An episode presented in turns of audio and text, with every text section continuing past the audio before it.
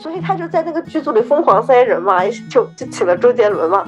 他为什么请周杰伦？也不是说他喜欢周杰伦，而是说，呃，更多的是一个权力的一个冲撞，就很少会遇见那种创意上的一个交锋的感觉。我的合同在我的抽屉里，你帮我拿一下。然后 HR 打开抽屉的时候，发现就抽屉全都是哦，这才是真实的职场嘛！你要是在你手下亏了这么多钱，你得引咎辞职。Hello，大家好！相信大家生活中常常会遇到很多未解之谜，而我们的播客没有答案，就是一个企图来解答看看，但实际最终也不会有什么标准答案的闲聊播客。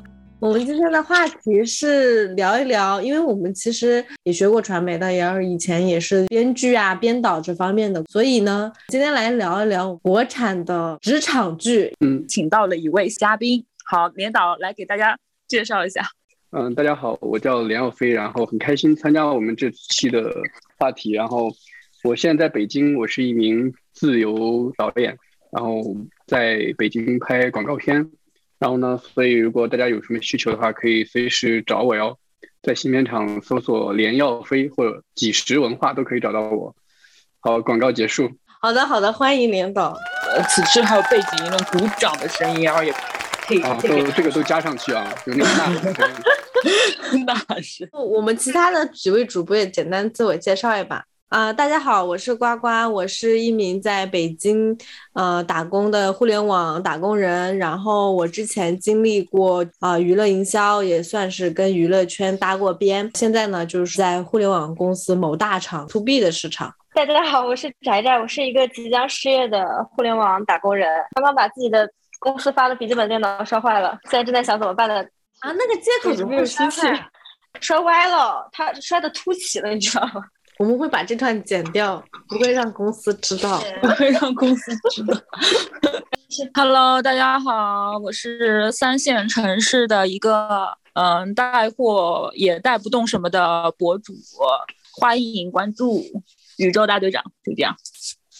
短短几分钟就有两个广告。对，就都是广告。自由职业者 必须 每分钟给自己打广告。对，为什么国产的职业剧这么没法看进去啊？我就说委婉一点，感觉编剧应该是没有上过班才写出来这种离谱的情节。我觉得国产剧好像都这样子，不仅是职场剧，你把“职场”两个字去掉，好像也是这个问题也是成立的。为什么国产剧总是？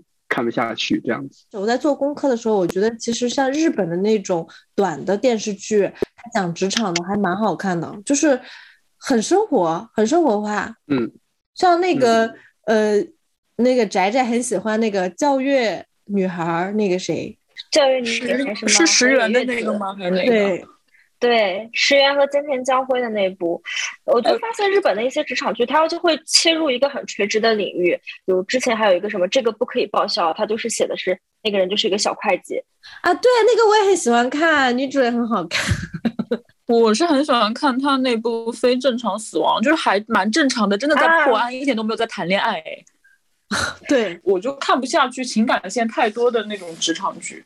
就是永远他们都在都在谈恋爱，主要是这些人谈起恋爱来，我觉得真的生活中大家都不是这么谈恋爱的，就是就是我小时候应该都偷偷摸摸的谈吧，在职场里面，不是就是你知道吧，小孩儿你没有谈过恋爱的人看那剧都觉得，哎，这些人到底是怎么就喜欢上对方的，完全感觉不到任何的就是契机，就是很离奇。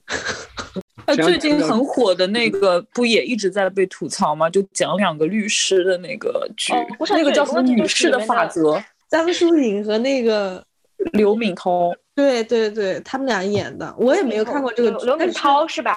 对，但是我看小红书啊，还有什么微博这些热搜，好多都在谈论这个剧。我以前做那个营娱乐营销嘛，所以关注了特别多那种做剧宣发的这些号，然后他们有些有在骂的，也有人在捧。真的，我跟你讲，做过娱乐营销的人，一眼就看出来这片就是买的，你知道，买的广告。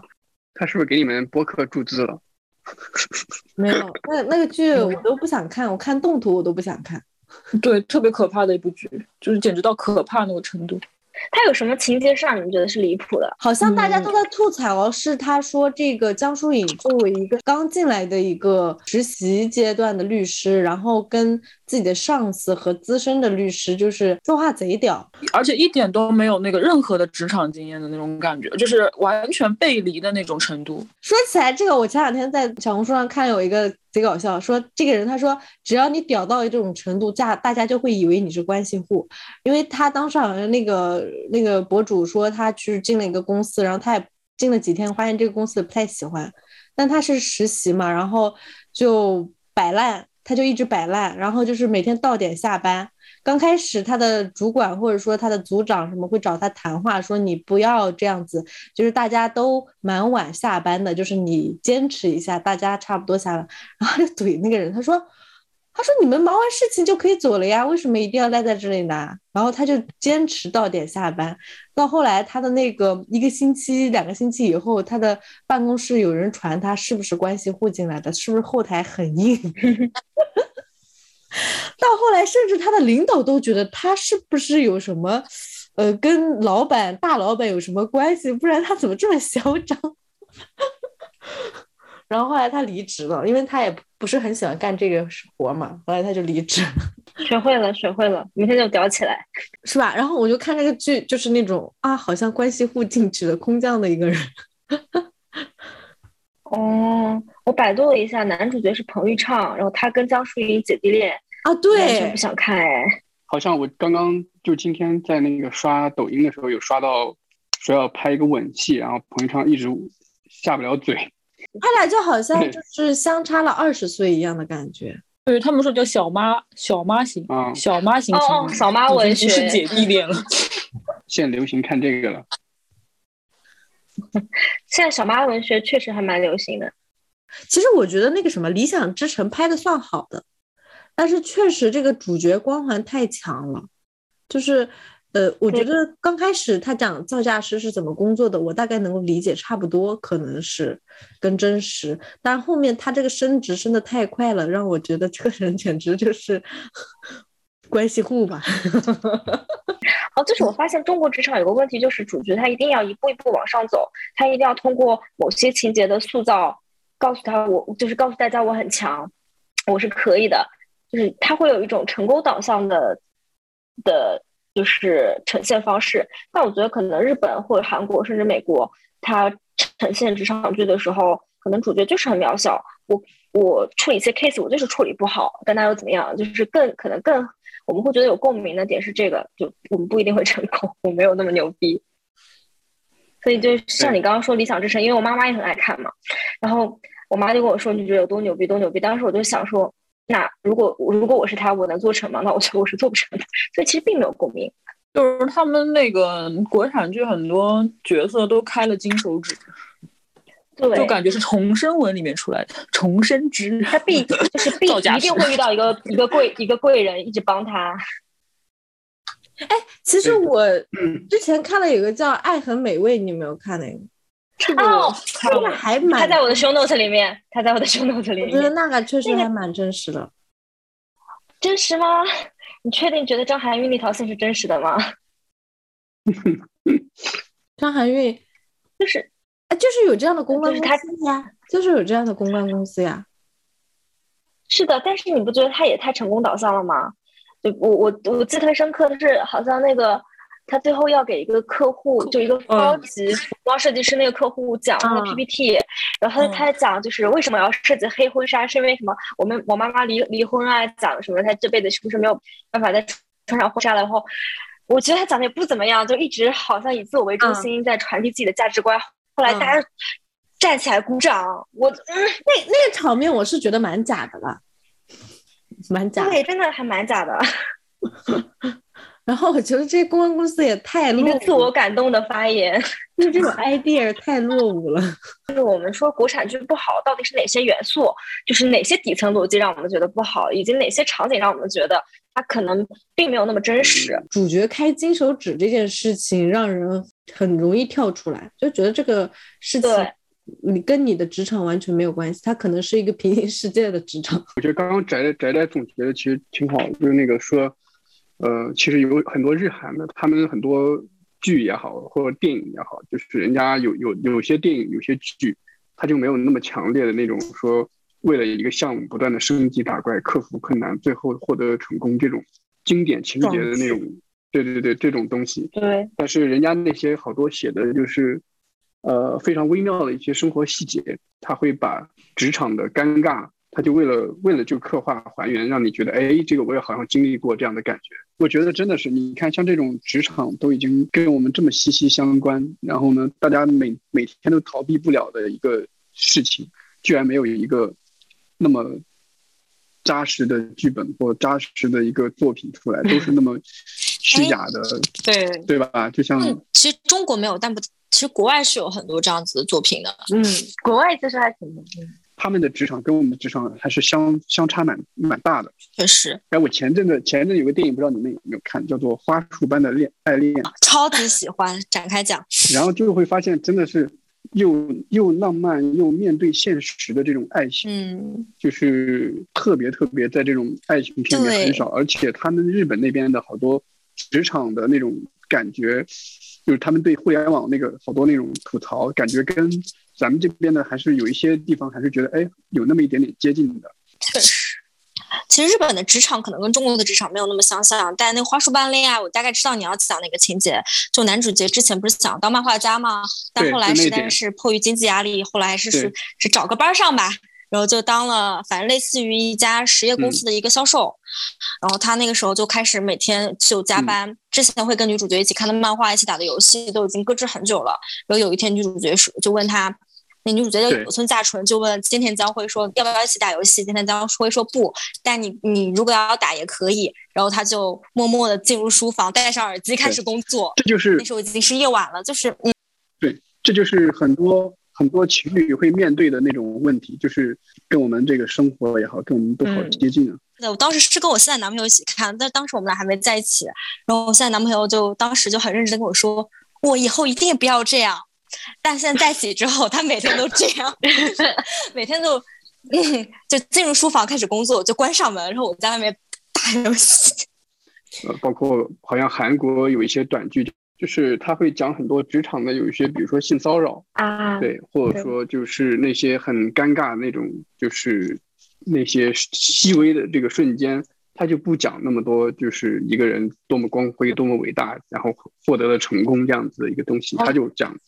我们每个人都可能会遇到的一些小情绪，而且我觉得，其实日韩剧里面，他们其实一定程度上很真实的反映的是一种他们的女性在职场上并没有就是升级打怪的程度要更高，因为他们好像对于女性的压制程度可能是更高的。有一部日剧就去年很火，还是前年很。火叫《纸的新生活》，它其实里面描写了两种职场女性，一种就是像女主角这种讨好型人格，但其实在职场中大家都没有那么喜欢她，而且她也做出什么事情来，最终选择逃避；还有一种就是女二号那一种，就大家都很喜欢她，但是然后业务能力也很强，但是大家会在背后讨论她是不是因为她长得很漂亮，有一双潜规则才导致她有这么多客户。其实就是很真实的这两类，我我我觉得我的同事我就能拎出来这两类女性。她就在我们身边，甚至她就是我们自己。嗯，容特别容易觉得烂尾的，就是或者说直接这个剧就烂掉的那种，就是她一定要升级打怪。就是如果说他不去想着往上爬，可能这个剧还耐看一些。因为确实是，就是真实职场中，你真的想升一职、升一级，比如说像那个阿里那种什么 P 六升到 P 七，真的非常的难。很难去，即使你是在工作中真的非常优秀，但你是想升一级，有上百号人排着队呢，就是很难的。其实，所以，所以就是他们特别割裂，是觉得你有什么本事，你刚进来两三个月，你干点事儿你就升级为经理，会升升级的什么，这都不可能，根本没有压不住的。就就算你升上去以后，底下人根本就不服你的。而且我觉得其实是。本质上，一些很多的职场剧，就中国国产的，他们其实并没有展现一些真实的、现实的东西给你看，他们只是想展现一些感觉上是你们会喜欢，但其实跟我们有简直就是上班与下班的割裂人生的那种巨大鸿沟的那种感觉。像很多很多就是国产剧的人物里面，没有没有脆弱，也没有什么可能心理疾病，就是就是大家好像很多都是那种特别脸谱化或者歇斯底里的那种，就是你会看得很莫名其妙，就是他们想要让你表现出愤怒的时候。他就是莫名其妙的愤怒了，然后想要说，嗯，但是就是他整个很多，我感觉很多剧给我的感觉都是一些人物非常的脸谱化，就是你感受不到他为什么就是造成了他现在这个结果，就感觉很多人物都像是这个编剧他我他好像一拼一凑就来了，然后他会觉得说，哦，观众肯定喜欢看那种。甜宠的，那就给给你发糖发糖发糖。八二年的那个金智英，我不知道你看过吗？哦，我知道。然后他其实就是沉默下面的他的那种很多情绪啊，包括他的行为的那种涌动，这样子。就有些，所以我基本上在国产剧或者国产电影里面都没有看到过一些带人味的一些角人物角色。我不知道你们有这种感觉吗？或者说有一些血肉感的一些角色或者剧，也可以给我分享一下。我觉得，其实近年来很多网剧，可能比如像刚刚呱呱说的，呃，爱很美味，或者是对，还有一部剧我有点忘记叫什么了，就金靖还有周雨彤，那个叫呃，我在北京挺好的。我在他乡挺好的，我在北京，那还是自己的城市。在北京，你是在北京挺好的，因为那个人客服就是那个孙谦嘛，孙谦他们那个楼就在望京附近的一个楼，就是那部剧描写职场其实还蛮真实的，包括周雨彤，那个周雨彤她其实就是在广告公司工作，她好像，但但她具体做什么我有点不记得了，她好像是一个，他们是卖咖啡的。啊，对对对，那就是一个品牌商了，甲方了。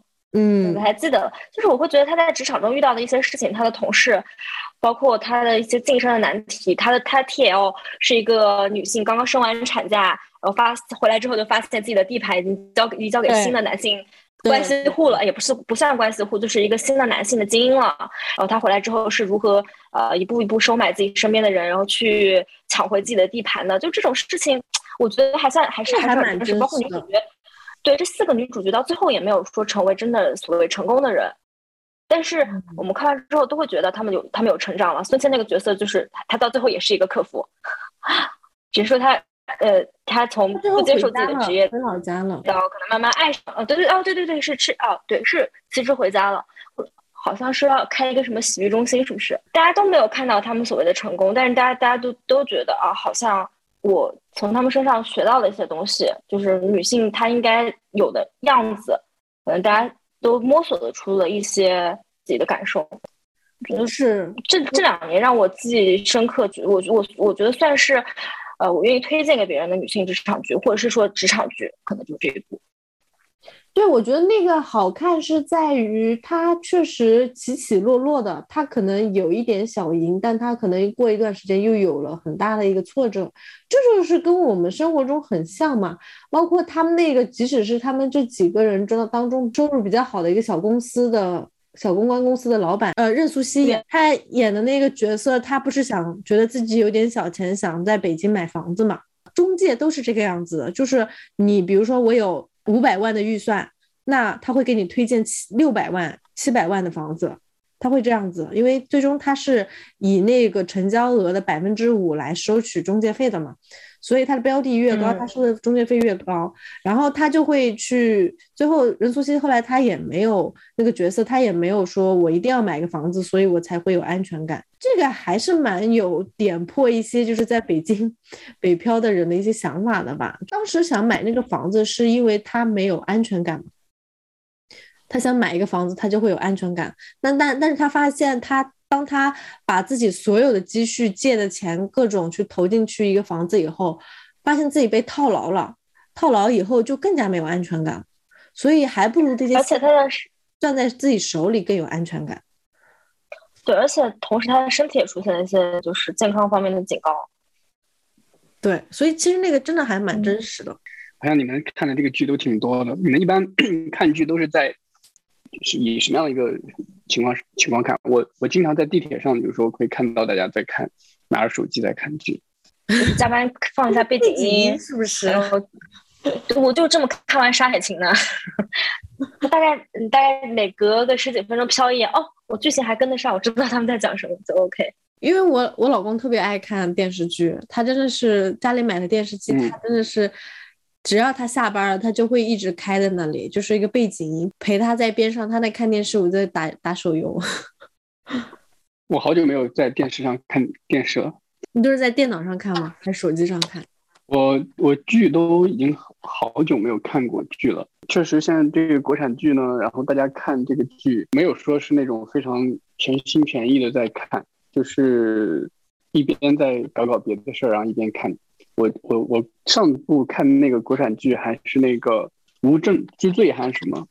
哦，还是那好多年前那个，那是对，就对。后面我基本上没。因为这之前我也很少看国产剧，因为我在大学的时候看看美剧，然后可能看完美剧以后，立马要去说，哎，突然来了一个特别火的一个国产剧，然后想去看，发现诶好像那么好，就特别受好评的，然后看了开头就觉得不合理，就觉得整个的事儿就充满了漏洞，然后后来就就没没怎么看了，然后过了一阵子以后，就又又被安利一些这样子的一个剧。然后那个无证之罪看了以后，我觉得哎，确实有些是还确实挺好的，就是那种剧，我觉得是我我觉得应该是需要一个人全神贯注的去看的。但大部分的剧好像大家都是会用来作为一个背景音，然后或者说就是一边干这个一边去回头看看这个，然后要么就是倍速的在地铁上去看。嗯，我会时不时翻一些那种 TVB 的老剧看，但那些老剧都是，就是他们对于那些职业啊、形象，我感觉还挺，就是比较比现在的一些剧还要好很多。我觉得，就大家都还挺正常。冲上云霄，对吧？对，国江师姐，对对对，就那些我感觉还。比现在一些剧起码看着要正常，虽然他们可能那时候破案手段什么的的确没现在那么先进。我是感觉，即使他们在即使在那种塑造角色的时候，起码这个人跟角色是贴合的，就是不会割裂感很强。包括有一个女明星叫什么陈慧珊，对吧？她就是很有精英感，她演律师就很像律师，演法医就很像法医，我就感觉。这个我也想到了，就是其实他们的妆发也是一个很重要的因素，能不能带入这个角色，妆发还挺挺很干练，然后很就他们其实也谈恋爱吧，破案或者怎么样的那种过程中，你会感觉好像并没有像现在这种剧看上去割裂感那么强，这点还挺。我觉得它首先是具有一些底层的，就是它。它的剧情设计是是合理的，是顺畅的。它它的人设是丰满的，就它的人物塑造是丰满的。然后它的剧情确实是有趣的。可能之前 TVB 剧它具有这几个特征，因为我们仔细想一想，它真不真实？它可能跟实际，就比如说我是医生，我去看就是 TVB，我记得有一部剧，它有个表情包，你们肯定知道。你说的朋友是不是你自己啊？那个表情包，其实我有点忘记了，但是讲是讲医院的，可能现在回忆起来有很。很多些是不合理，但你也不会绝对不合理。我会像连导说的，我可能看几集我就会弃掉，因为有些时候它的精彩程度会盖住它的合理性。人的合理性跟他就是衣食住行是有相关的嘛？就是很多在吐槽这些国产剧不好看或者说不合理的地方，很多就跟他，比如说他的服装、他的住所，尤其是他的住所。一个拿月薪五六千的人，怎么可能会去住一个大开间？根本不可能的事情。但他们就这样拍下去了，就是大家会觉得跟我们的现实真的一点都没有关系。这个其实我还挺想来让连导来讲讲的，就是关于 布景什么，道具布景。我想想，上次不是提了那个说你请了一个电影美术，然后嗯。他就布置的很很多细节，很我们会有一波人，他是对待这个事儿是非常认真的，就是有各种各样的人都有。但是，呃，我身边我会遇到一些人，他们都我自己也有感触，就是说，比如说我是一个导演啊，就是从我一个导演的一个思路上就是当我发现这个事儿如果是不合理，就是我不相信的话，我其实我第二天我很难坐在那个导演椅上去跟那个去面对演员。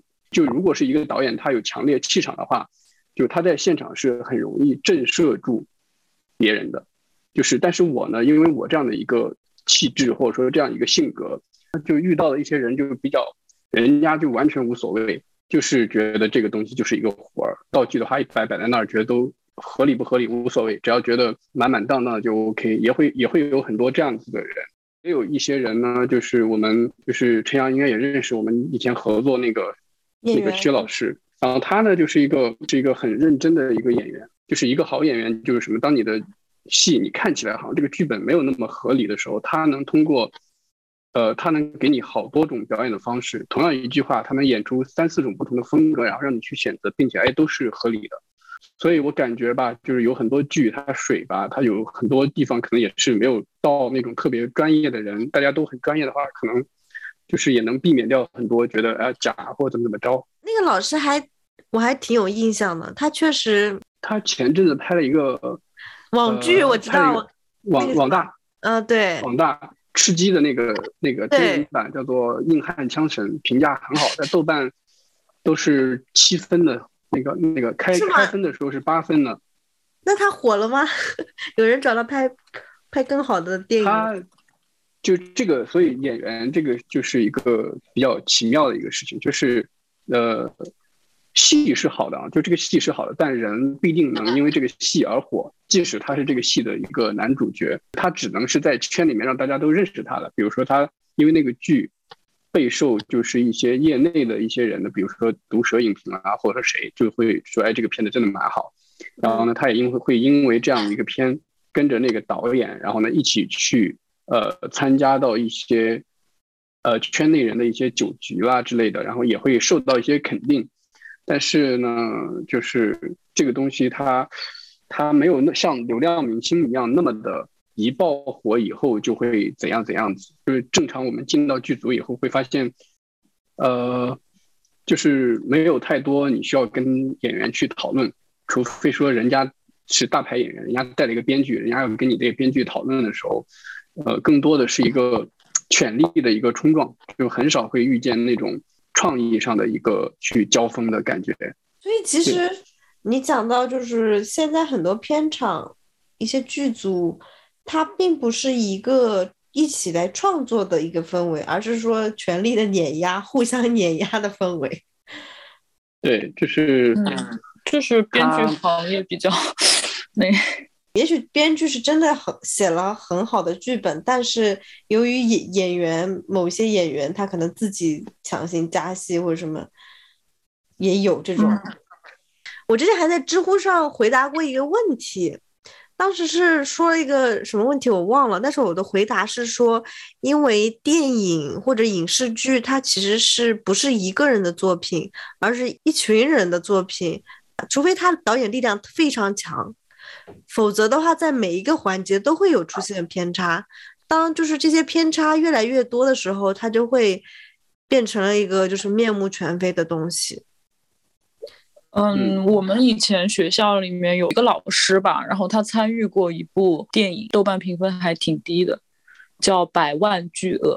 我不知道你们听说过吗？好几百万那个百万巨鳄，鳄是鳄鱼的鳄。嗯，哦，我知道了。对那个老师的那个大烂片，是不是那个喜剧的？喜剧的，是不是？这部剧好像到最后其实是一个道具影响了这部剧，因为这个老师他其实就是参与了其中一个部分嘛，就是讲一条大的鳄鱼，那条鳄鱼好像出现在西湖里了，还是怎么样？就大大概是这么一个故事。其实这个阵容还蛮厉害的，有大 S、郭涛啊。我们这个老师还出现在那个字幕里的，就是有有有他名字的，好像说特效啊什么都是有问题，就感觉。虽然说你进片场拍片子也是一种上班，但是这种上班你一旦摆一个人摆烂的话，会出现很大的问题。它就是一个蝴蝶效应，一个环节摆烂，整个片子可能就没法看了。其实怎么说呢？嗯。除了个别啊，真的是极少数，就是有有的片场真的是大家全心全意、一鼓作气在为一个那个做，当然是非常少的。大部分的片场都是嗯百分之二三的人在在努力的要把这个片子做好，百分之八九十的人就是在摆烂，就是大家都在 拿着自己那份钱，然后做那个，对，大部分是这样子的。所以啊，就就这个这个嗯出好片子就更加难了嘛。我之前嗯我们之前上学的时候看过一个纪录片，就是就是那个地心引力的纪录片，拍摄纪录片，就是拍导演如何拍完这个电影的那个纪录片嘛。然后当时看的时候，我们老师说说你看看国外的这些导演，他们都在挖空心思在说提升自己的技术，因为他不是是全在太空里的嘛。然后你怎么去模拟一种太空的感觉，让大家相信这就是在太空？然后那个导演就是呃用那个是五 D 吧，好像自己加工，等于说自己加工了那个设备，然后在水里面拍的嘛。然后，但水里面拍其实也没有现成的设备支持它，就是怎么运运动啊，或什么这种镜头怎么运动，所以他就基本上这些轨道什么都全是自己做的，就是可能这也是某种意义上的匠人精神吧。但是他确实是为了拍出这个片子是有在想办法，但是我就觉得可能很多一些现在市面上的导演就是。哦，我没有这个机器，我就不拍了，就想个办法替替换掉吧。就是对，就像那个，你看那个《流浪地球》那边，为了那个导演郭帆，他不是为了获取那个投资，他自己去做一个那个乐高拍出来一个追车的那个戏。当时为了拍那段戏，不是专门。做了一个预演嘛？我觉得这样说的话，对于导演来说责任太大，锅太大了。但是我还是觉得，作为主创、主创的导演来说，他的创作的热情其实是可以影响整个剧组的。就是当你看到有一个人，就是他非常执着，非常的要把一个东西做好，并且呢，他确实努力了，让你看到了有一些。就大家其实说句实话，大家好多创作者他也是蛮现实的。当你做的一些事情，哎，有一些小小的改变，呃，在细节上哎有一些改变的时候，他也会被感染到。主创都会没有去创作的时候，其实很难就是让大家也跟你一起去嗨起来的。虽然说好像看一些日剧或者说日本动画里面经常会拍到这种情节，就是一个主角非常非常的积雪，然后他会影响周围人的气场嘛。但我觉得它虽然是一种夸张的表现手法，确实在你生活中，嗯，是有也是有一定作用的。就就除了这个结果以外，就很简单。他当你一个人想要特别想要去做好这件事儿，而且是。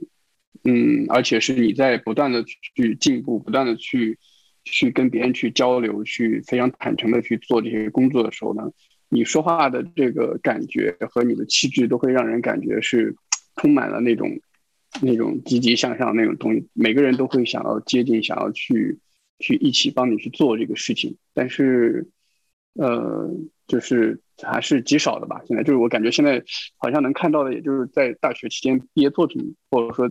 拍那种作业的时候会能看到会比较多。现在大家都是，就是拿着钱，然后做着自己那个的事儿。嗯嗯，我们之前上学的时候，我们一直不不理解，当时我们那个专业制片嘛，影视制片，那然后很多同学都不理解到底是什么是影视制片。然后我们老师给我们看了一个片子，就是讲张艺谋跟那个。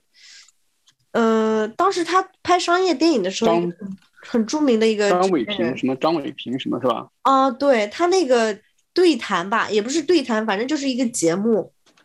嗯，就那个片子就讲他和就是这个制片人和张艺谋导演的一个冲突嘛，因为那个制片人是一个很成功的商业制片人，他很会赚钱，你可以理解为他就很会赚钱。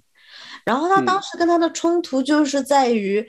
比如说他在拍《黄满城尽带黄金甲》的时候，导演他是说我要拍一个故事，然后那个制片人就会想说，我怎么让这个片子大卖，更有热度，更多人来看，所以他就在那个剧组里疯狂塞人嘛，就就请了周杰伦嘛。他为什么请周杰伦？也不是说他喜欢周杰伦，而是说他发现市面上周杰伦的人气非常旺，然后他的歌特别火，大家都爱看他，所以他有票房号召力，所以就把他塞进去了。然后当时周杰伦就不太会演戏吧，然后甚至张艺谋都不认识他是谁，然后就把他塞进去了一个角色。反正当时就是导演就很烦嘛，就很很就是硬生生加个人，就觉得让他很无语。然后这个这个这个剧作的构架就又得重新打乱，又得重新写嘛。我记记得之前那个画皮也是的，画皮，呃，说冯绍峰和杨幂那两个角色也是制片人强行加进去的，就是说为什么这么，你其实把这两个人摘掉，完全不影响主线剧情。所以大家都相信肯定是被塞进去的。然后还有那什么来着？就是他还拍那个，不是那个 三枪那个事情，也是在那个制片人期间合作期间拍的嘛，也是大烂片。然后反正后来就是他俩不就掰了嘛？嗯，其实感觉，嗯。感觉拍三枪也好，长城也好，在好多时候都是有一种导演，嗯，应该也挺难受的那种感觉。嗯，他们以前讲过最多的一句话就是：“你如果被绑架了，你就眨眨眼。”哎，我有个事情，有个八卦，不知道能不能说，就是，嗯，其实一些像张导啊，张导他也帮人家当枪手。也是当过枪手的，可能抹不抹不开面子，或者说人情啊，或者怎么样。嗯，因为我们之前看到过一个视频，就是呃一个剧组现场发盒饭，然后那个有个人就是说怎么我这个盒饭里面少了个蛋，然后那个发盒饭的人就说你快一边去，那个领完饭你赶紧走，不要在这儿占着时间。然后别人还要吃饭，然后那个人就一直不走，就是说我这就少了个蛋，什么意思？然后就打起来了。因为我们很清晰的看到那个剧组的人背后贴了一张，好像是泰囧还是什么囧，人在囧途的一个制服嘛。他说你一个人要个蛋，然后说张艺谋导演也要一个蛋，比那个谁谁谁也要个蛋，你拿了别人的蛋，别人的蛋就没有了，你这 就是就吵架，你知道？他在话语中当中。就把这个事情泄露出来，我们当时所有的同学就说啊，这个片子不是那个谁谁谁拍的吗？怎么会有张艺谋导演在现场呢？然后，然后大家就说哦，原来，然后我们老师说，嗯，因为有些导演是会去当枪手的，但是他就觉得这个东西不不配成为我的作品，就不会挂名。这算是一种行业的秘辛吗？反正就是算是一个八卦吧，就是。有些导演可能因为某些原因就去帮人家代工，代工拍摄，应该是有的吧？我觉得。但是以他的名，以他的名字，如果他去代工其他的，不是他们可能会疯狂的宣传一下吗？那他肯定说我我可以帮你拍，但是我不署名。你看，你看，现在现在就是，嗯，好多。呃，张艺谋拍的广告也好，或者怎么样也好，凡是张艺谋拍的广告，大部分写的都是张艺谋导演团队作品。我我朋友圈也有一个导演，就是花西子，你应该看过那个广告。然后呢，据他就讲，就是全程都没有怎么去见过张导，但是上面就写一个张艺谋导演。团队嘛，他团队里的一个人，就是对导演团队作品。对，你可以看到，包括呃，张艺谋当时和还给那个别克拍的那个竖屏的那个重那个他们那个宣发，就是叫什么重构竖屏美学什么的乱七八糟的，重新定义竖屏美学之类的，讲的 好多，在那个那我记得有一个是在火车上的那个竖屏，啊，那个也是张艺谋导演作品，他都不会写张艺谋导演作品。而是导演团队作品，然后这个事儿可能最多导导演来去跟他开个会什么，剩下的就完全就是交给人家那个啊，对枪手来做的。说起这个，我想起原研哉了，就是之前不是小米那个发布会，然后原研哉不是给小米设计的新 logo，然后上了热搜嘛，就是大家发现前后对比没有 太大的区别。然后我之前那个公司，就是你当时给我们拍广告那个公司，当时也找原原研哉去设计新的 logo，也是一样的，一模一样的情况，就是我们的 logo 给他们，然后他们去进行了一个什么很久，大概长达半，起码有半年吧。然后袁元哉本人也来过，来过我们公司，我们当时还拍了照什么的。就是他最最终团，我估计他自己也没有动过手，就是他后面。跟我们对接的全是他的助手或者说他的学生，然后给我们几个方案，可能然后按照一个方案再去 push，到最后其实确实最后交出来的作品就是跟我们原来的 logo 就是差异不大，但是花了好几百万，就是那你们老板觉得值吗？有没有老板有没有觉得有点嗯想要想要退货的意思？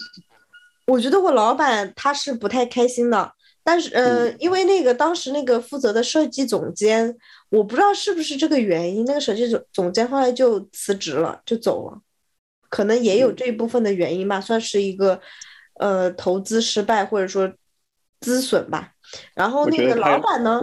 拿他跟原研哉的什么合照或者什么，老是发朋友圈，老是在那里炫。然后 小米出那事儿的时候，又把这事拉出来，在那里朋友圈发在那里炫，估计也是炫给投资人看吧。因为当时那个也是个创业公司，嗯，主要还是靠投资人的钱来活着。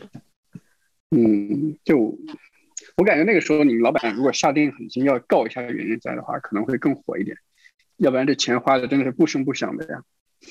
就我 们原来那个公司，就是花了贼多冤枉钱嘛。那那拍的广告片花了二百万，跟袁研哉合作又花了估计好几百万嘛。我觉得，我觉得你们，你你们那个公司就怎么说呢？调子就起得特别高，就是我觉得就是他他特别想要把这个品牌做好，对吧？就是在那个可能产品还没有特别特别那个的时候，他是想要先把产品包装的是一个大牌的产品的这个思路去。搞的，这才是真实的职场嘛！你要是在你手下亏了这么多钱，你得引咎辞职。我们不是给你们做完那个拍完那个那个智能音响以后，不是还有那个网易不是也也有一款智能音响，也找我们来去拍嘛？后来网易好像那个音响都没有发布，不知道为啥。哦，那个估计好像是介绍过去吧。网易当时好像用的也是我们公司的技术，好像就套壳，就是套壳生产。那你们公司的技术还是挺厉害的啊，我感觉。嗯，确实厉害。听说当时，嗯，罗永浩还找我们公司谈合作，想给他做什么东西，但是罗永浩为啥没合作成？是因为他好像提的要求太多了，被我们老板拒绝了。他也是个行业明灯哎。我我们可以分享一下自己在自己工作当中的一些真实比较 drama 的经历吗？我觉得这种，比如说你觉得这东西拍出来肯定很有看头的那种，如果有编剧听到，可以拿它就是当做素材，不要再这么就是飘忽在真实世界之外了。职场真实职场中的那个经历是吧？对，我们可以讲一讲我们一些真实的一些 drama 现场。哎，我给你们讲一个吧。我老公他的一个经历，就是他们当时是某互联网大厂，然后当时是他原来的上司走了，然后他们小组里面，他当时还是自己觉得自己可能说不定，如果运气好的话，可以升上去当一个小组领导，但是结果空降了一个老人过来，然后这个人呢是原来，嗯。就是这个大的集团公司里面某个非常明星的项目的成员之一，然后他当时那个人呃走了，就是等于说功成名就，或者说拿了股票以后，等于说自财富自由了嘛，然后他就走了，走了以后跳到一家小公相对小的一家互联网公司，但是在那边待的也没多久，就又跳回来了，就是又回到这个集团的公司里面来了。然后他就来空降到他们这个部门，他一来压迫感就非常的强，因为这个人就是属于那种很会向上管理，但是他底下又搞不出什么真实的创意也好，业务也好都做不起来，每天就非常的折磨人，就是会折磨他们比如说周六周日还要拉上他开什么脑报会，一开就是好几个小时。我们都在外面，就是在外面，然后他就一个电话开过打过来说，我们现在来开脑报会，就是大家都沉默，没有人讲话，然后他就开始点名，就是这个人就是真的是让，嗯，当时他们部门里面好几个人就被迫离职了，实在是受不了他了，因为太太折磨人了。形式形式形式主义脑报会，对，就特别折磨人，而且他就是每天就说。第一头一天，比如周一，你给我交一个就是你的创意 PPT 出来，一定要是 PPT。然后第二天就改，改到第三天，他说行吧。然后第四天又要重新让你做一个新的 PPT，就是就是就是可能跟你之前那个感觉是一样的，不断的否定自己，不断的要做新的东西。然后但实际上新的东西提交上去也没有付诸行实际的行动嘛，所以就特别折磨人。然后大家都是已经受不了了，就是有些人能转岗了就转岗了，然后有一些人实在受不了就辞职了就走了。然后呢？所以也没有做出个东西。然后他不是走了以后就有新的坑位出来了嘛？其实这个时候那个人的目的就出来了呀，他其实想赶走他老人，等于说不是他的嫡系部队，他要塞他的嫡系部队进来了。然后他招了一个，嗯，他们是产品嘛。他们是一个就是纯产品的一个业务，然后招了一个 BD，BD 就是那种做商务啊、做销售的那种人，招进来了以后，嗯，非常的戏剧性。刚招招进来的第二天还是第三天，就是那个人也是个女的，然后就刚来，就非常的那种 BD 的风格，给大家买早饭啊，买买奶茶，就是很 social。然后结果有一天早上，公司有一队人马就。很整齐的走过来，跟那个女的说：“你好，我们是公司的什么什么监察委员会，请你跟我们走一趟。”啊！然后大家都惊呆了，你知道吧？就是因为互联网公司都是开放式工位，然后这个女的就被他们带走了。然后底下人就说：“怎么发生什么事儿？发生什么事儿了？”打听回来就是说，这个女的她是贪污问题抬呃被被带走的，就是上上家公司。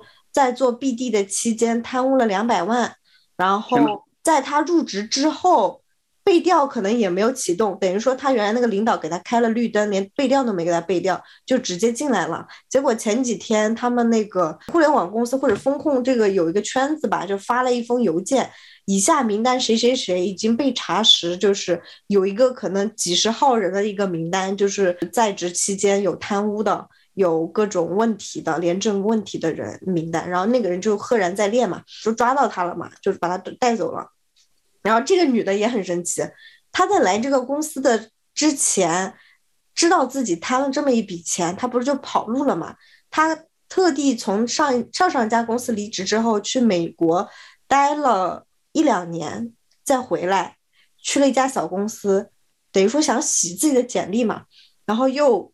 来到了这家大的互联网公司，但是还是被抓住了。这个领导吧，就是他们的小组的那个领导，等于说在这个事情上面做了一个重大的招聘事故吧。我老公吧，他就受不了，他后来也也走了。就是，但是听说他嗯走之后的境况，就是实在是干不出什么业务，整天在那里吹牛，就被发配了，发配到一个非常边缘的部门去了。这就是一个你这个你这个故事真的好有。职场的味道呀，对，就是是一个很少的、很少的一个小闻。尤其是你说到，尤其是你说到这个细节的时候，这个 BD 然后来的时候，给大家每个人要买买吃的喝的时候，那个味道真的是非常的到位了。就是这种细节，为什么国产职场剧里面没有没有没有多去探索探索呢？真的有时候会会觉得这种。怎么说呢？挺挺难以言表的这种场景。其实现实生活真的会比戏剧更抓马，但是这些精彩的东西没有被拍出来，真的很可惜。真是，我觉得我我属于那种现实生活中，就是我是属于那种反应不过来的。我之前听到我那个有那个领导在那边跟呃乙方电话在那边。纠缠说，好像类似于返点就回扣给少了什么那种那种时候，我没有录音，我在群里面跟人家八卦，我 不知道我在办公室里，我当时第一反应跟听到了，但是在那边跟人家八卦，这是我距离那个职场呃贿赂最近的一次，但是我没有任何反应。宅宅呢？第一家公司那个男领导是一个，你很难在互联网公司看到一个官僚主义这么重的人。就有时候在早上在路上看到他，他的花名可啊，他的花名叫哎随便起一个吧，比如叫巨鳄。刚刚聊到百百万巨鳄嘛，然后你跟他说巨鳄早上好，他就不会理你，你一定要叫他鳄总，他才会理你，就不然都都会装听不见。就是一个官僚主义这么重的人。之前有一次啊，我同事跟他出差，他们。呃，要去那家公司的时候要去坐地铁，然后他就优先看在在人群中看到一个空位，就自己冲过去把那空位坐上，然后就让我我那个女生同事在旁边站着，就站了一路，就是反正是这样子的一个人，而且他在公司的男女关系特别乱，HR 会再去他工位拿，就是他会告诉你我的合同在我的抽屉里，你帮我拿一下，然后 HR 打开抽屉的时候发现，就抽屉全都是避孕套，但是他是家家在上海，但是。被杭州的，就相当于他他的老婆在上海，就不知道他套的是怎么用的。然后男女我我，然后后来就是我们顺藤摸瓜摸出来一些蛛丝马迹，发现他跟我们的 HRD 是有不正当男女关系的。所以，嗯，HRD 会带带他去做去医院做美容做去痣。然后，所以但我们不太清楚那个套套是不是跟他用的，不好说，因为感觉他们相处模式更像是闺蜜。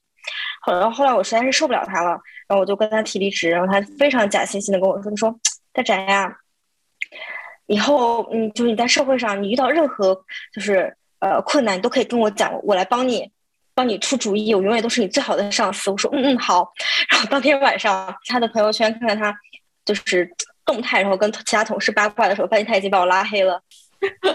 你你到底对他做了什么？我就想问，还要还要把你就是没有叫他 X 总。哦，对，就这就这件事，后来我就发了一个朋友圈，就是骂人，然后还当时还写了一个微信公众号，就盘点他的十宗罪类似的事情。然后之前加的同事，就几乎没有互动的同事，纷纷给我点赞，然后转发。后来那个 HRD，恰好那个 HRD 也在我的微信朋友圈里，他就私信我说。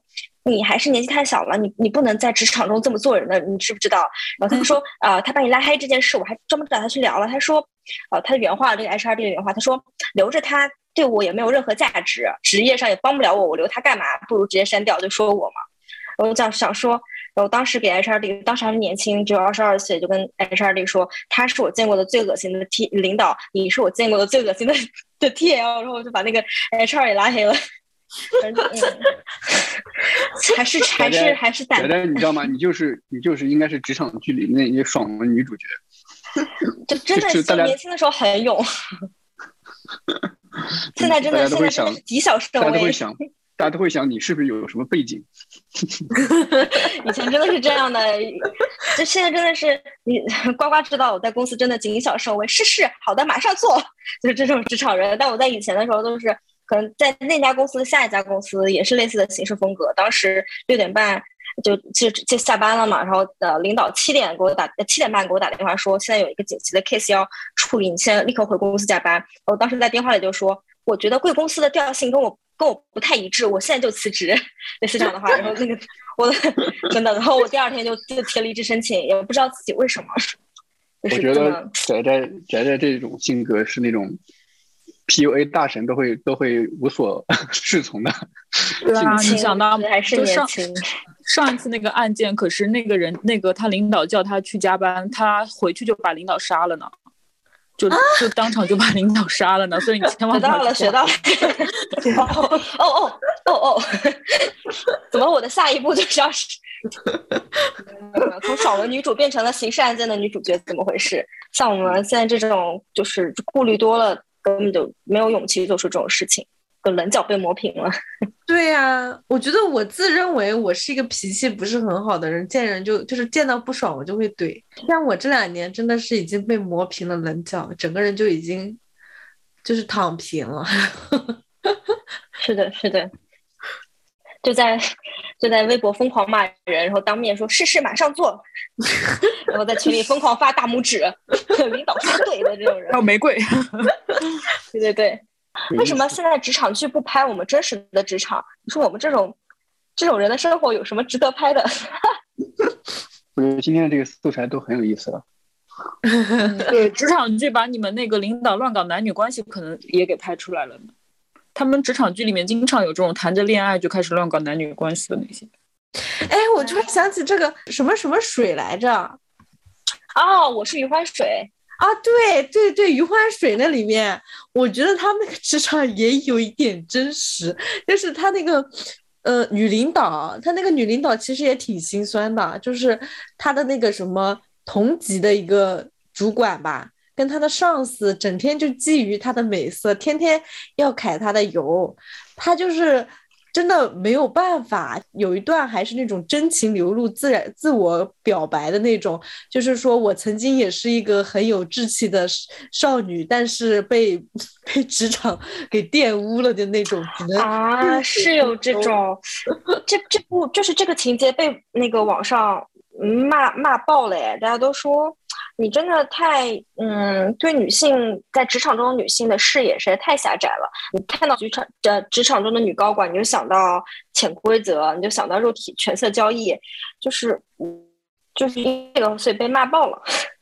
嗯，怎么说呢？我我我其实也可以讲个，就是其实互联网算比较好的，已经算比较干净的，因为比较透明嘛。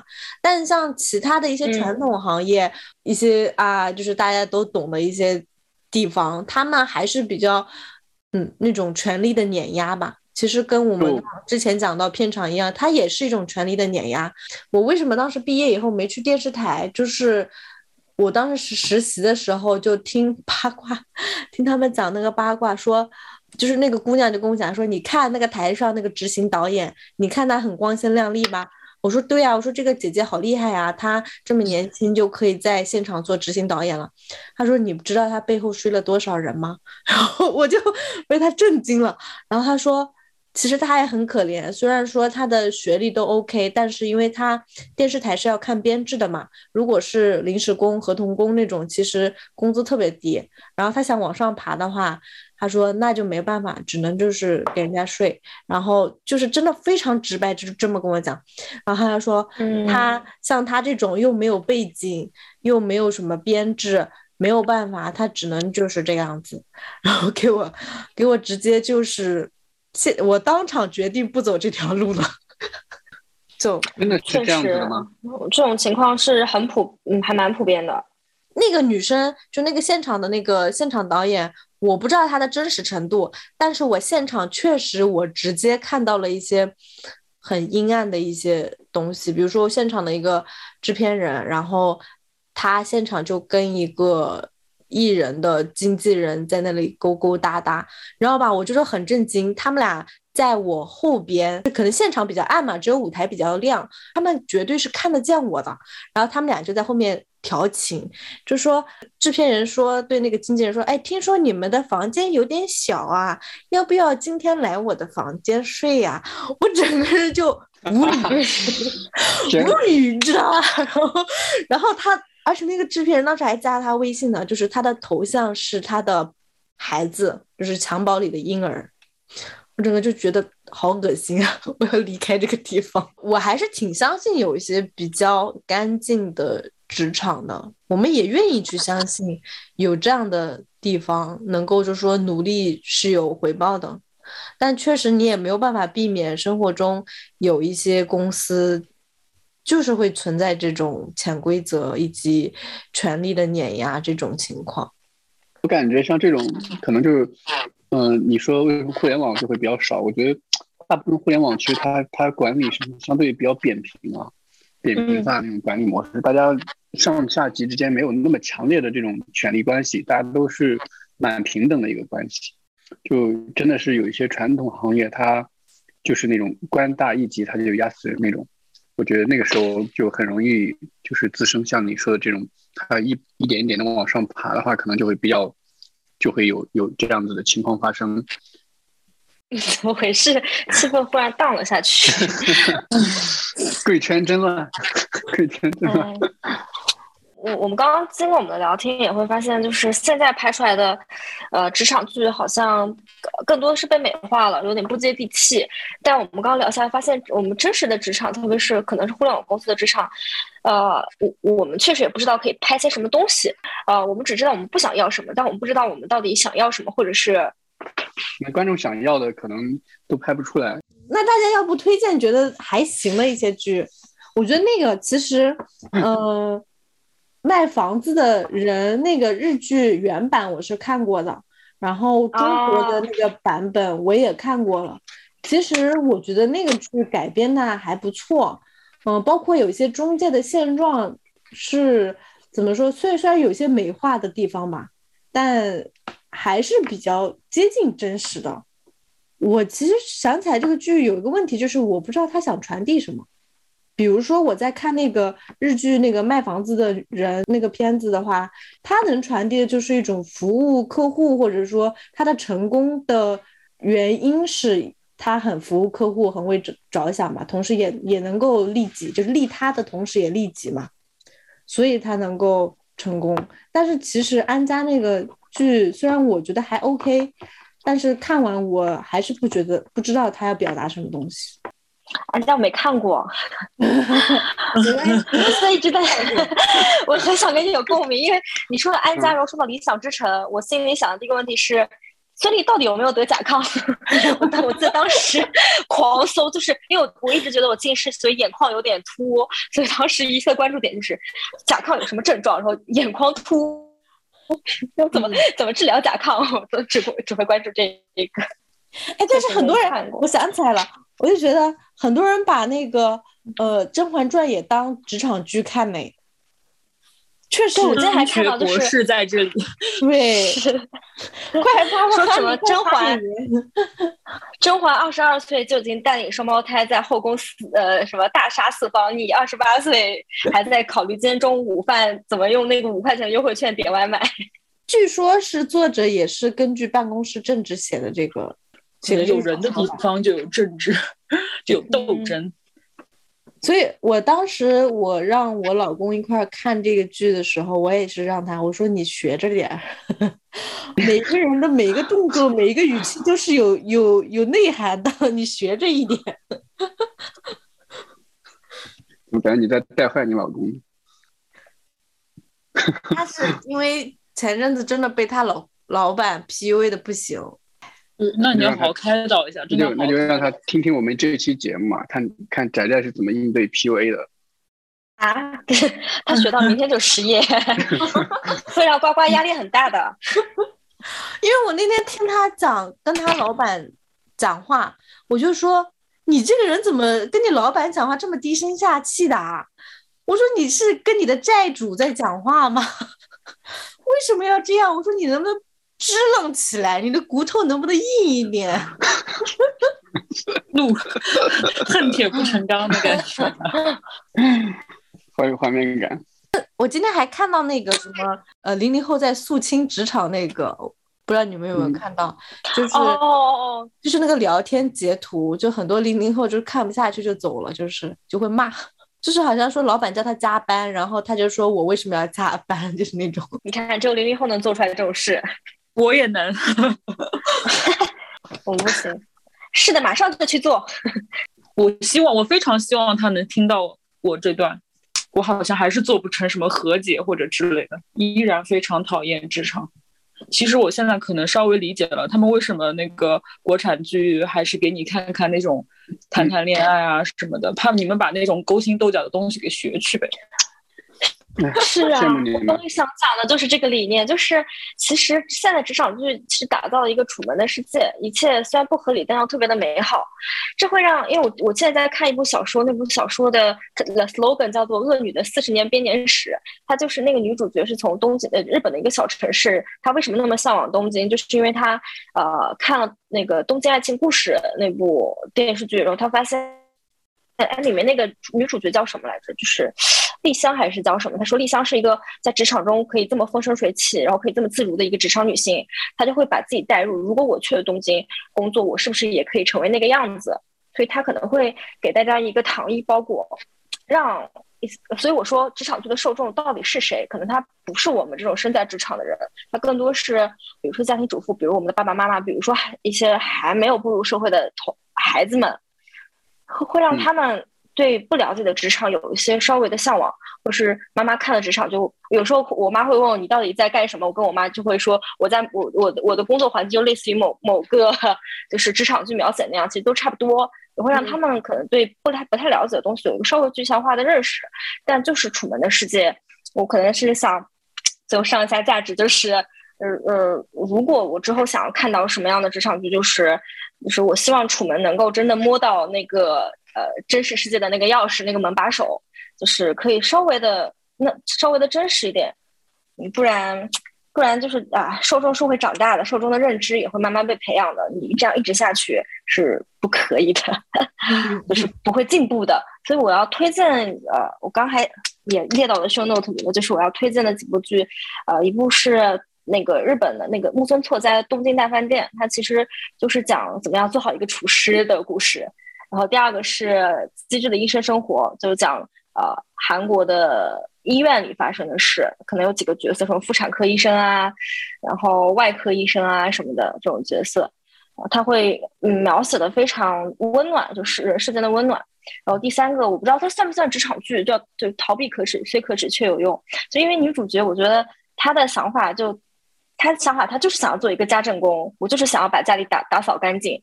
就是我会觉得他是很反成功学的，让我觉得很有趣。就是你把一个事情做到精，就其实还蛮符合日本的匠人精神的。把一个小小职业，可能它没有那么光鲜亮丽，但做到精，它其实就是个人的成功。嗯，还有一部第四部就是《奋斗》，我不知道你们还记不记得，就是哦啊，陆涛 什么夏琳文章那个奋斗吗？对，文章奋斗，我还记得就是。那里面的男男士都喜欢把自己的 polo 衫的领子立起来。我是觉得，就是呃，我我是不太记得他们到底是职场中到底是怎么样，但我我隐约记得是他们几个朋友聚到一起租了一个场地，就作为他们命名为乌托邦，就作为一个情感的发泄地，就是感觉这些年轻人虽然虽然可能受到了社会的鞭打，但是他们的精神是很自由的。我可能更想看到的是这种呃所谓的也不算职场剧吧。可能所谓的它应该是青年剧，不知道它该叫什么？青春片？对，青春片，青春片吧。青春片，青春奋斗片。剧还带火了 Loft，从那以后对开始就是狂卖这样子。还真是呢，就觉得住 Loft 就感觉好有梦想。是的，实际上不不是很舒适。嗯，是的，隔音很差。不是还有那个什么《东京女子图鉴》吗？啊，对，我上次推荐过了《东京女子图鉴》。哎，我我因为我是觉得她有点，因为女主角确实是一直在踩着男人走，就是她在某呃，她其实她传递的价值观应该是我在什么样的环境下，我接触到什么样的人，他可能会影响到我什么样的之后的职业选择。刚刚还否定，就是为什么想到什么女人成功就想到肉体交易，想到靠男人？那这部剧它它就是这样的。所以在职场，男生其实也挺弱势的。女生还有办法，男生好像没什么办法。你这话出去被人家骂，我跟你讲。对，是的，有些女权的一定会骂我。现在就骂他好不好？好，立马转移话题。我其实挺能理解陈阳你你老公的那个感觉，就是会有一些人，就是比如说我在职场上，有时候我就特别愤怒、特别生气的时候，我一生气，有时候就不知道该怎么跟别人怼，就就已经不知道该说什么了。就是有有有很多职场的做技偏技术类的人，他都会偏这样内向一点，然后他也不会那么跟客那个领导怼起来，可能更多的就是在就是看起来非常就是听领导话这样子。就是如果是有什么问题出错了，或者说领导想要 PUA 他的时候，他更多的不是要立马 diss 回去，就是更多的可能就是会想，那我是不是把它做得更好以后呢？就可以就是让所有人都不会有有挑我毛病。有一些有些人可能就是做技术，天生他就是这样的一个性格，也因为这样的性格，他只能做技术。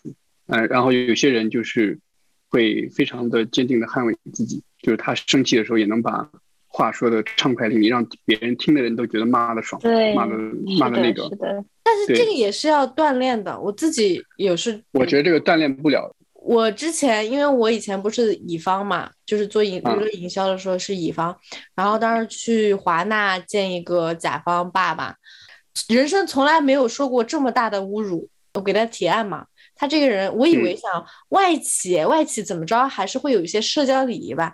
然后那个人就是一个女的，然后就是穿了个拖鞋，然后穿那种短裤进了那个会议室以后，拖着拖鞋的。脚直接搭在了这个桌上，然后开始吃起了零食。我刚没有讲几句话就开始打断，对我老板说：“你怎么请这么一个人来讲方案啊？你不要找他讲了，你换一个人来讲吧。”然后我就整个人就奇耻大辱呢。他说：“你这个方案写的倒不错，但这个人吧不行，你也换掉。”啊？我这个人他的他的优越感在哪里？我就在想，你当时有当当面 diss 他吗？我整懵了，我人生我你知道，就是林耀飞，你应该知道，我还是蛮傲气的一个人，对不对？你你非常傲气，你真的是。我头一次收到这样的评价，然后我真的当场整个就是傻掉，你知道吗？然后我从此以后就是这这种呃靖康之耻要在自己。对，我觉得，我觉得，我觉得他说那句话，我觉得他说那句话可能本身是针对，可能是想表达，就是可能是不是是不是你这个。在讲讲的时候有点紧张了，但是我觉得他可能没有说明白，结果让人误以为你是不是直接在攻击我的人，攻击我，否认否定我这个人。不你还导你好善良，太善良了。因为后来换了一个人，换了另外一个同事来讲，我那个同事也是一个很就是很会 social，然后气场蛮大的一个 T，然后他去讲的时候，他也他被他现场骂哭了。啊。我觉得有些人他就是喜欢通过贬低别人的方式来抬高自己，这这种人，我我们通常称他为傻逼，不用理解傻逼是怎么想的，就是傻逼。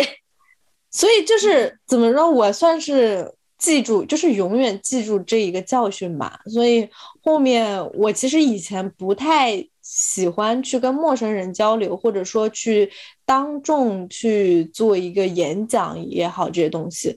但后面因为遇到这样的耻辱，就会各种想办法自己去锻炼这些事情。包括我以前就是呃出去嗯工作上的交接或者什么一些对接的东西，我是比较怕的。我是希望希望我不要讲话，别人帮我讲就行了。但后来就是因为这件事情，我说不行，我这个人要是不支棱起来，可不是被他看扁了。大宅我们在那个公司的时候，不是会去采访一些销售嘛，那个 K 销售啊，这些销冠啊，然后包括后来去采访商家啊，什么，嗯，网红啊这些去录这些东西，因为也人员缺少吧，然后我也就自己自己又录又主持又又写东西这样子，其实也算锻炼了吧。所以现在我就是属于那种有点油油滑的感觉，就是我要是去采访，或者我要是去跟别人沟通工作上的事情，我基本上就不会做太多准备，就是信手拈来，张口就来。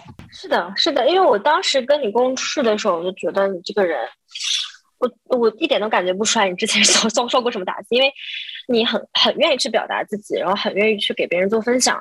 讲清楚的时候，我是不太愿意去把我自己所谓的拙见说出来，因为我怕被别人就是怕被人挑战。但当时我就觉得呱呱这个人还蛮勇敢的。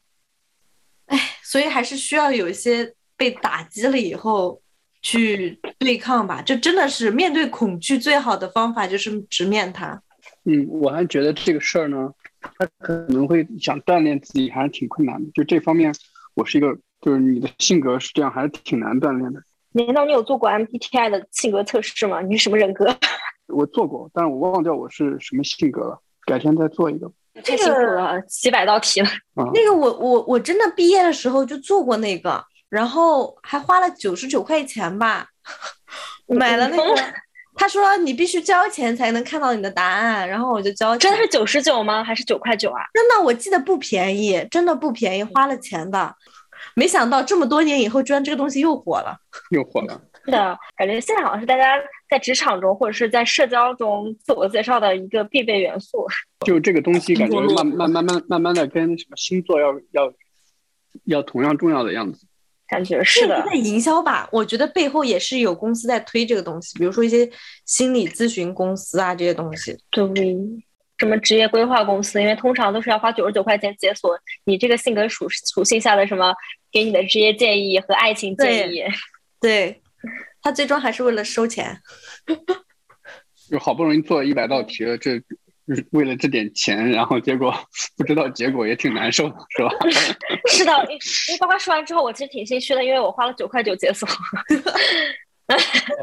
但只有九块九。我我不想再做一遍了，我觉得没有必要。我觉得，我觉得呱呱可能是 E 开头的，就是我不知道，我我猜你可能是一开头的，发发是硬开头的爱开头的，让我我也是爱开头的，所以让我现在猜连导可能是 I 开头的。对啊，他典型爱吧？我对啊，就是嗯爱就是内向型的，就是你的是来自于你自己的内心的，呃，不是贬义啊，你是一个有点固执。秩序行，我我我做一下，做一下，看一下，看你的判断对不对？INFJ 这种是吧？